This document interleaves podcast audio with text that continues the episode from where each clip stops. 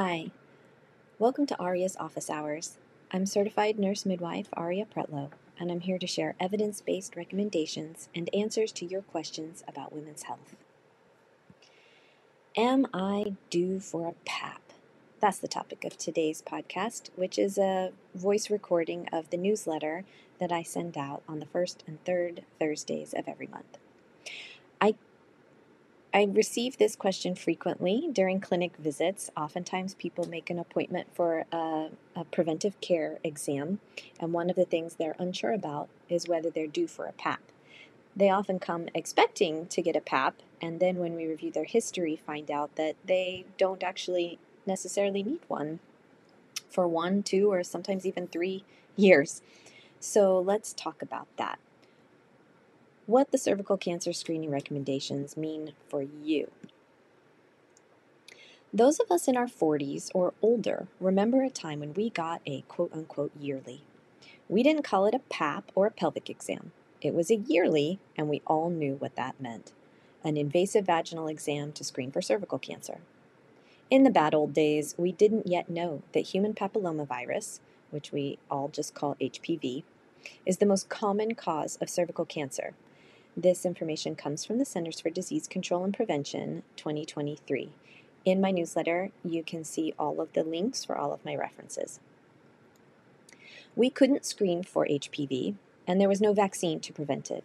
So, the only method for managing perceived risk was to have some cells scraped off of your cervix and sent to the lab, also known as a pap smear.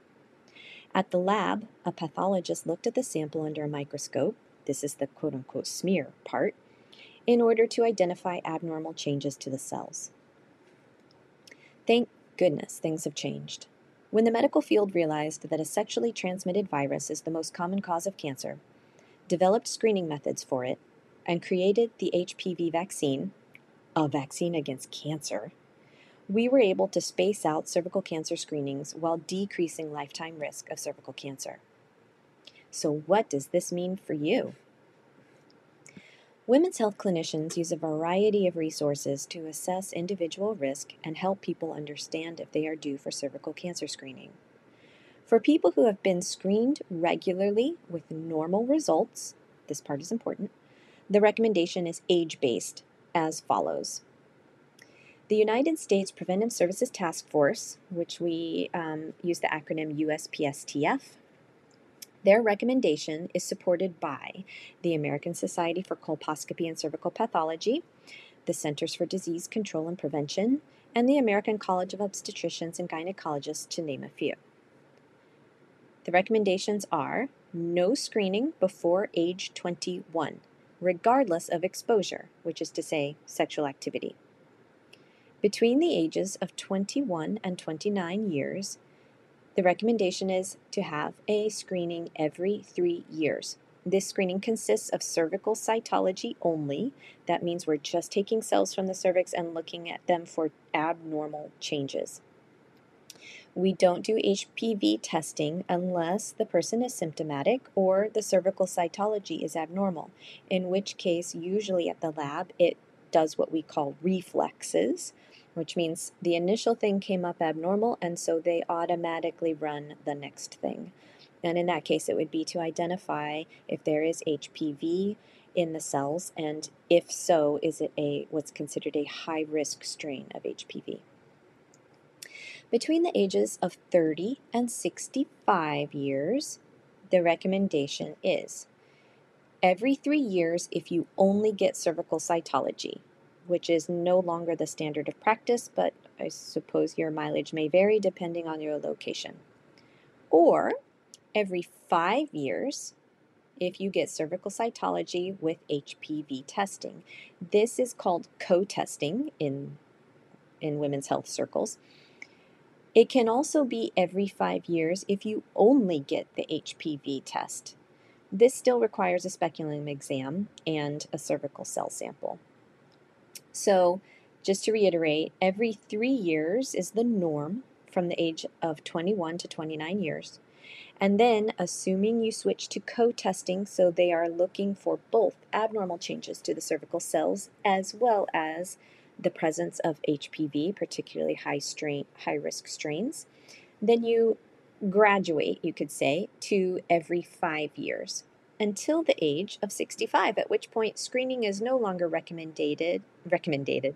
screening is no longer recommended if you've had normal results from your last three PAPs or last two HPV tests in the previous 10 years, and if you are not at high risk for cervical cancer, for example, you have not had precancerous cervical cells in your lifetime.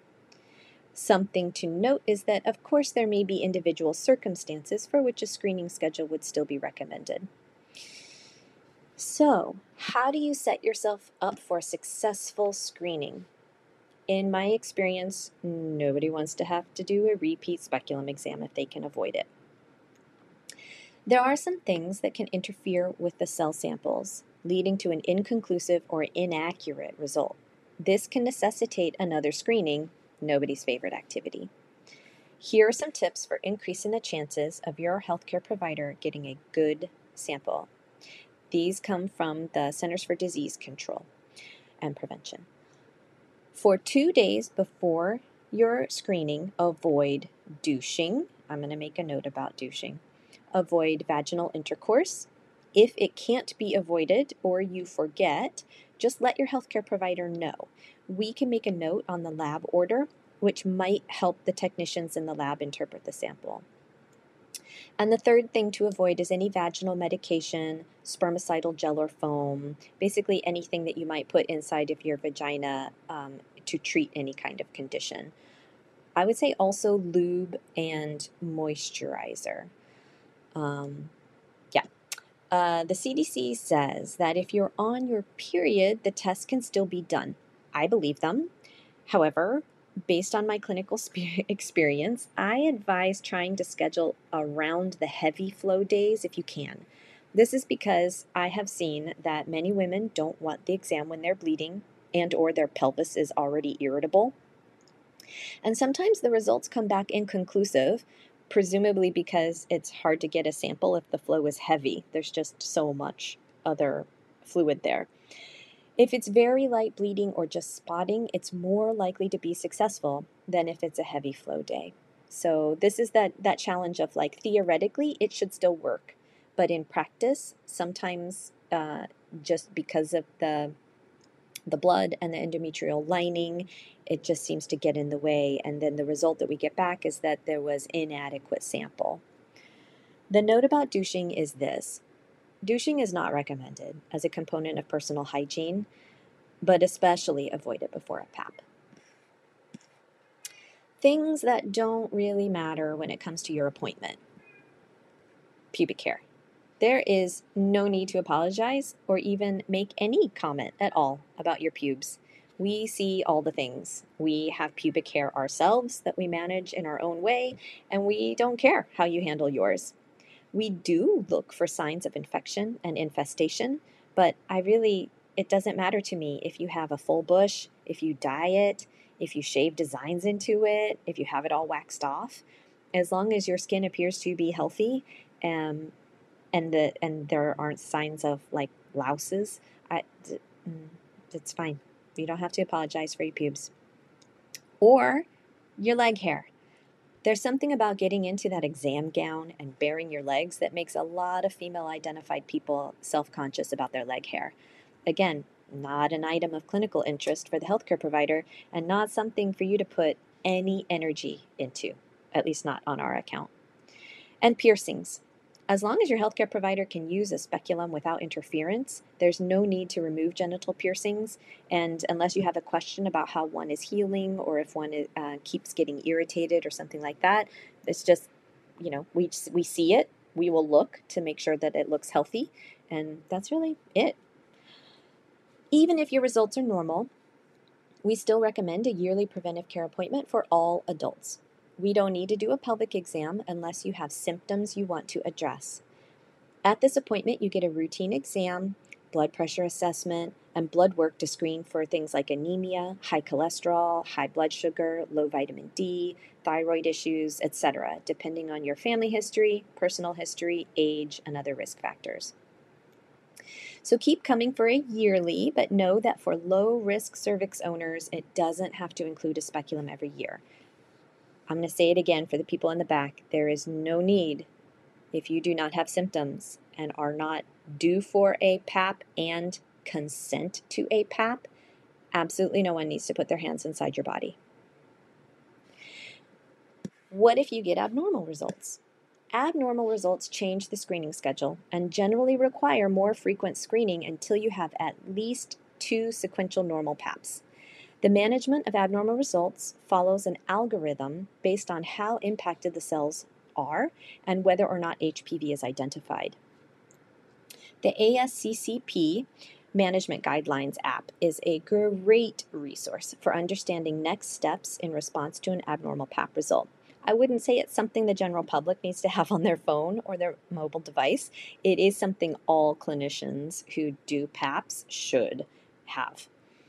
The same information can be found on the ASCCP website. And again, the ASCCP stands for the American Society for Colposcopy and Cervical Pathology. At their website, you can download the complete consensus paper, which is entitled 2019 ASCCP Risk Based Management Consensus Guidelines for Abnormal Cervical Cancer Screening Tests and Cancer Pre- Precursors. This document offers a number of flowcharts that guide decision making. Um, and then on my newsletter, which you can access by going to aryapretlow.substack.com, I have a poll, and the question is Did you know the cervical cancer screening recommendations before reading this newsletter? I, I would love it if you would go and answer that poll. It's a simple yes or no. And then, do you have any questions you'd like me to address in an upcoming newsletter? There's a spot where you can leave a comment, and I'll see what I can do. And then, as always, I list my references. I have um, links in the references as well as APA 7th edition um, reference format for cervical cancer screening, frequently asked questions from ACOG. Cervical cancer, what are the risks, risk factors from the CDC? Cervical cancer, what should I know about screening from the CDC, um, the 2019 ASCCP consensus guidelines, and cervical cancer screening from the USPSTF. Thank you so much for joining me today. It's a holiday week here in um, in the United States, and I hope that you are able to have a peaceful experience wherever you may be. Take care.